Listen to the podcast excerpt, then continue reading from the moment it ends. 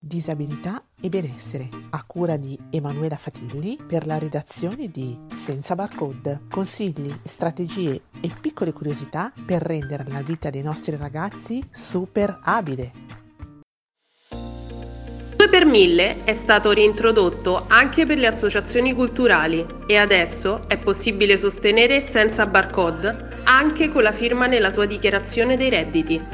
Ti basterà indicare il codice fiscale nove, sette, otto, tre, tre, quattro, uno, zero, cinque, otto, otto. In questo modo sosterrai anche Web Radio Senza Barcode, la rassegna letteraria, il laboratorio e tutte le nostre iniziative. Puoi anche iscriverti, trovi tutte le informazioni su w w w punto associazione punto senza barcode punto it. Go to fly! Buonasera a tutti e bentornati a Disabilità e Benessere, programma a cura della redazione di Senza Barcode. Oggi è l'ultimo giorno del mese che dedichiamo al tema delle parole, dalle parole da utilizzare e che è importante eh, conoscere ed utilizzare nel modo corretto per riferirsi alla disabilità o per parlare con persone con disabilità, e in generale eh, da utilizzare nel mondo sociale eh, per poter mh, renderci conto veramente che siamo una, una società comunque che si è evoluta e una lingua che si è evoluta in un contesto più sociale. Eh, abbiamo già parlato del discorso appunto del tema del comicità, Eh, che si può fare tranquillamente anche per persone che hanno su persone che hanno disabilità e che si può ridere di tutto sempre costantemente, non, non viene vietato a nessuno di ridere di niente, anzi in un periodo poi così dove è necessario anche sorridere e avere uno sguardo diverso sul, su certi argomenti è importante. D'altro canto abbiamo parlato di come anche il Eh, i termini scientifici siano diventati eh, un attimino più puntuali, eh, di come per esempio per quanto riguarda eh, l'autismo il D S M cinque, cioè il nuovo eh, il manuale eh, dei, dei, dei disturbi mentali, ha eh, cambiato diciamo il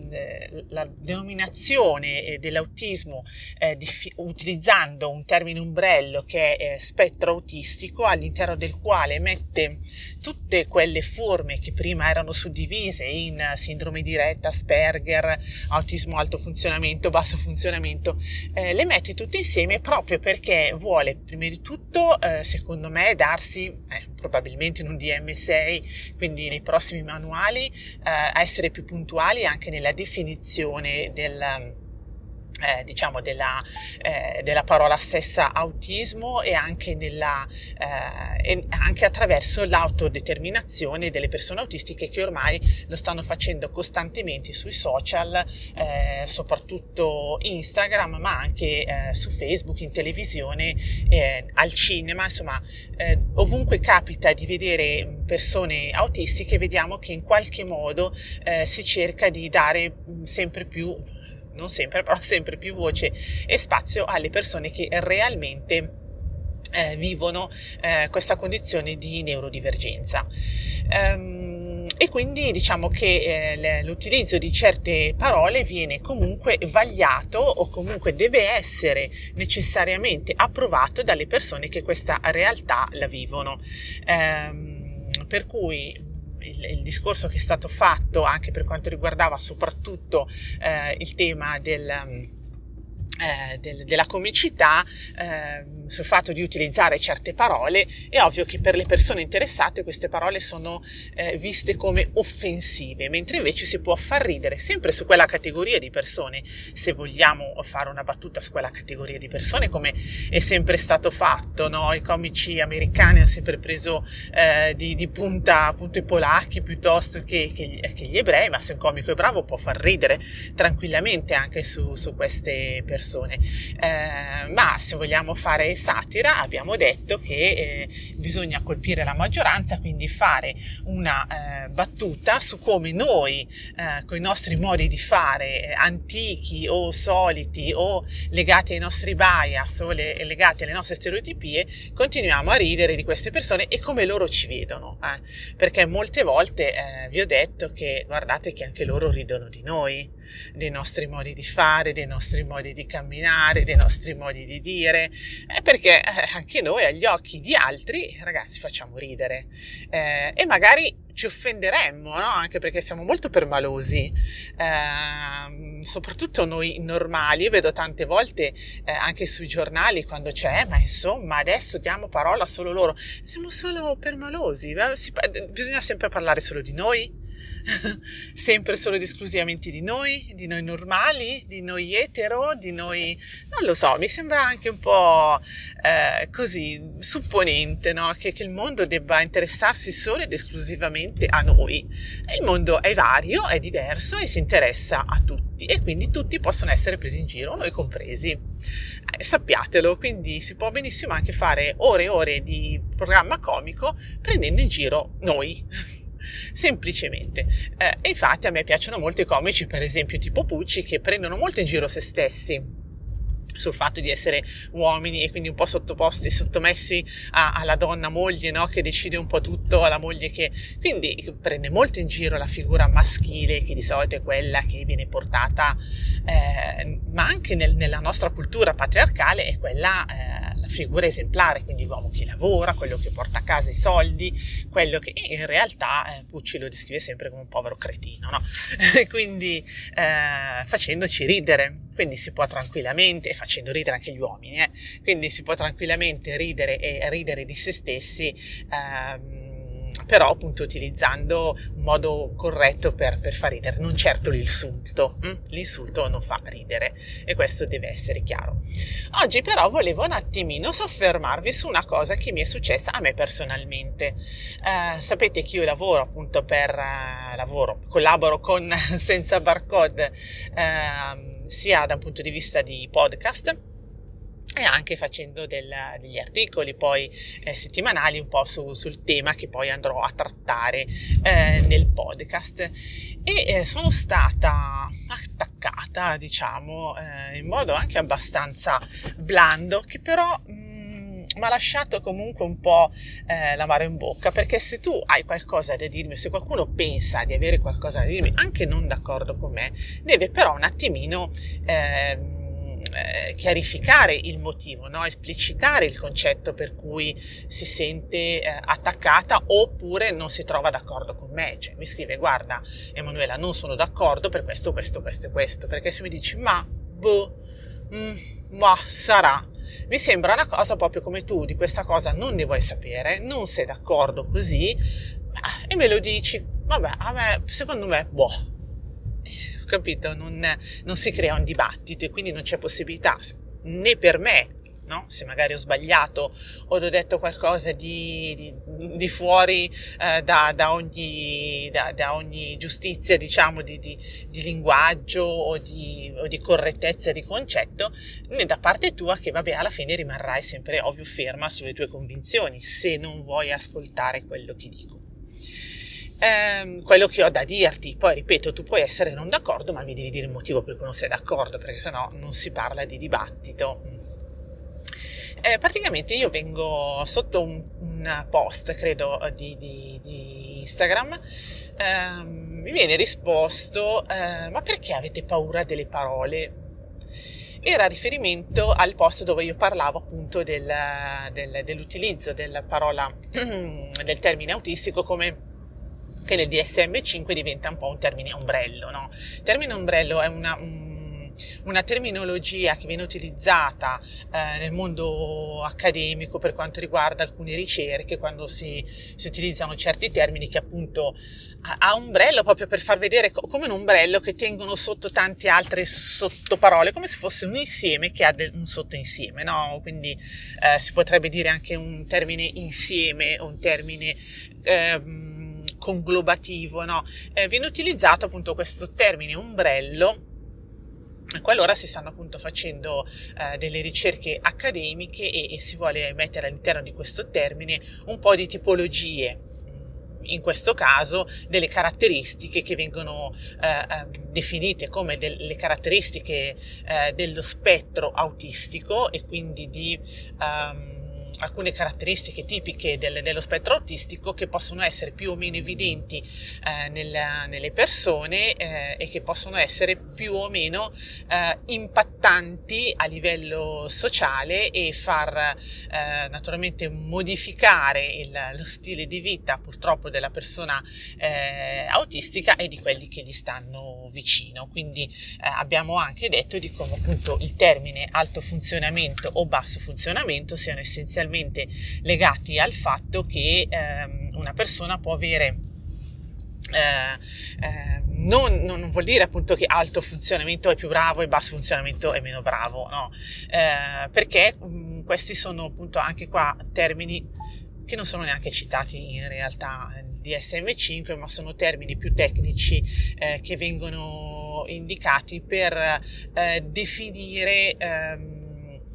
Eh, diciamo delle, delle, la, la presenza o meno di, o in modo più marcato o meno marcato, di alcune caratteristiche dello spettro autistico, ma non sono assolutamente collegate alla necessità di supporto che la persona autistica ha. Quindi può essere che una persona autistica eh, definita eh, diciamo ehm, così perché socialmente più accettata questa definizione eh, a alto funzionamento, in realtà abbia più necessità di supporto eh, per affrontare le cose nella vita, perché sia molto meno indipendente, sia molto meno autonoma. Mentre invece una persona a basso funzionamento può essere molto indipendente, molto autonoma e quindi necessitare di meno supporto sotto questo aspetto. Eh, ma questo, vabbè, su, su questo si può parlare e eh, potete chiedermi eh, veramente in modo molto più eh, puntuale altre cose, perché detta così non, non si capisce comunque molto bene. Comunque nel post facevo riferimento proprio a queste, era, era un post su, sull'autismo, e quindi facevo riferimento a queste cose e mi viene detto se ho paura delle parole. Se ci stai ascoltando ma non conosci ancora tutte le attività dell'associazione culturale Senza Barcode, iscriviti anche tu ed entra a far parte di una squadra che sostiene la libera informazione e la promozione del talento attraverso numerose attività coinvolgenti. L'iscrizione annuale ti darà accesso a tanti strumenti, come il sito web, aggiornato quotidianamente con interviste esclusive, inchieste ed approfondimenti, la web radio, con un ricco palinsesto di trasmissioni, i corsi di formazione, i convegni, le presentazioni di libri e molto altro.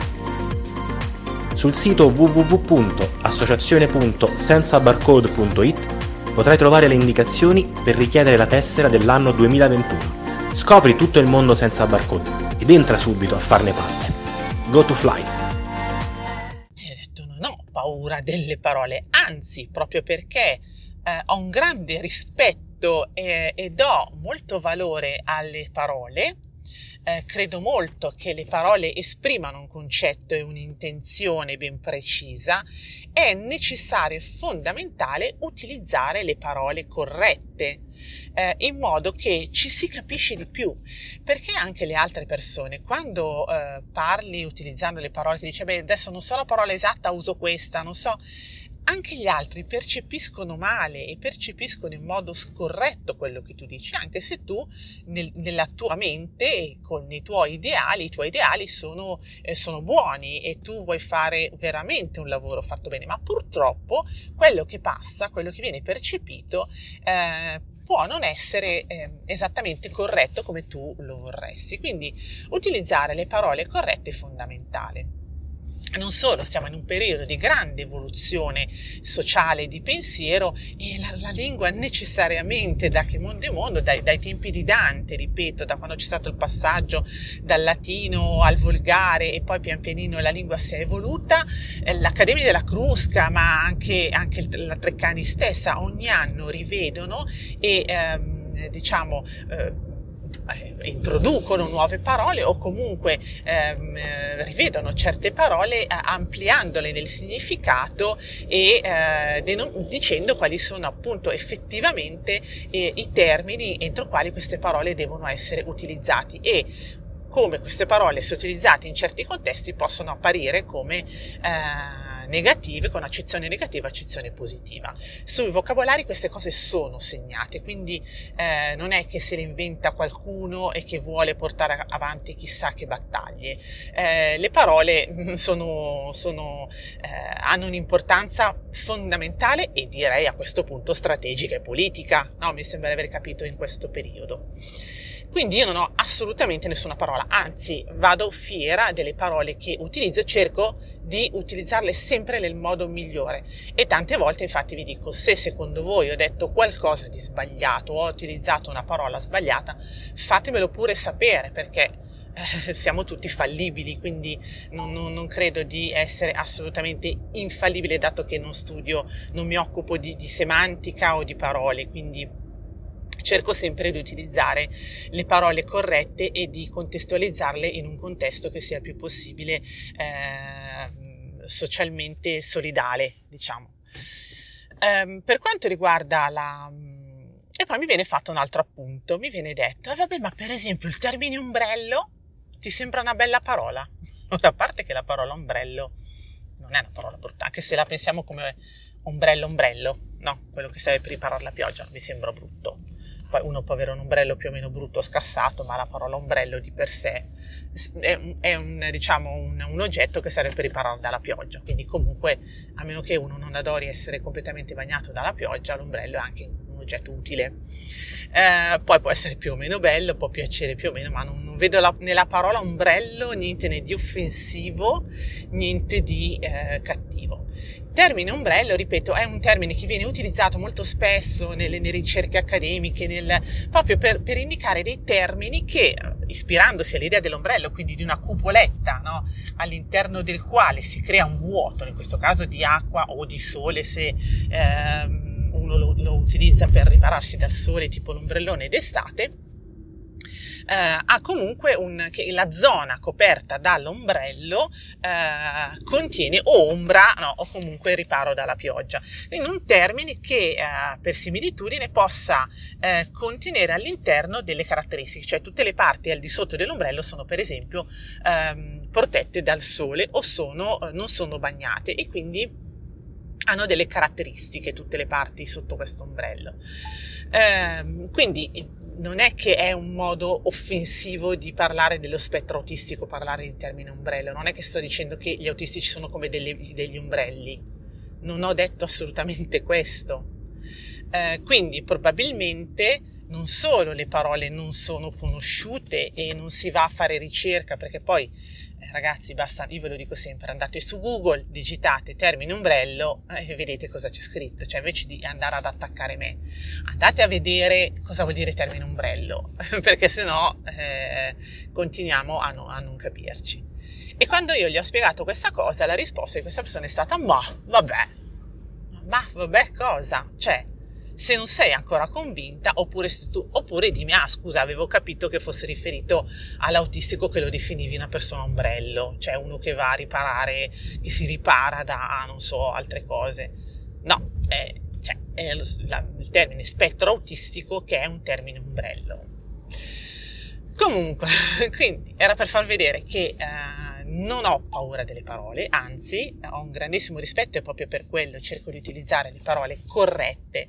e giustamente contestualizzate e che eh, mi piace comunque che ci sia un dibattito su queste cose, che se qualcuno ne sa più di me, perché ripeto non ho eh, nessuna specializzazione, non sono iper specializzata su niente, eh, utilizzo gli organi, i mezzi di ricerca che utilizzate anche tutti voi, che vi dico sempre che potete utilizzare anche voi, ma mi piace eh, perché vivo nel duemilaventuno utilizzare le, i temi e le parole corrette eh, che vanno utilizzate eh, in un mondo moderno, socialmente evoluto e in evoluzione. Quindi anche qua oggi, se avete dei dubbi, delle perplessità su tutto quello che ho detto, potete scrivermi alla mia casella di posta manu chiocciola senza barcode punto it.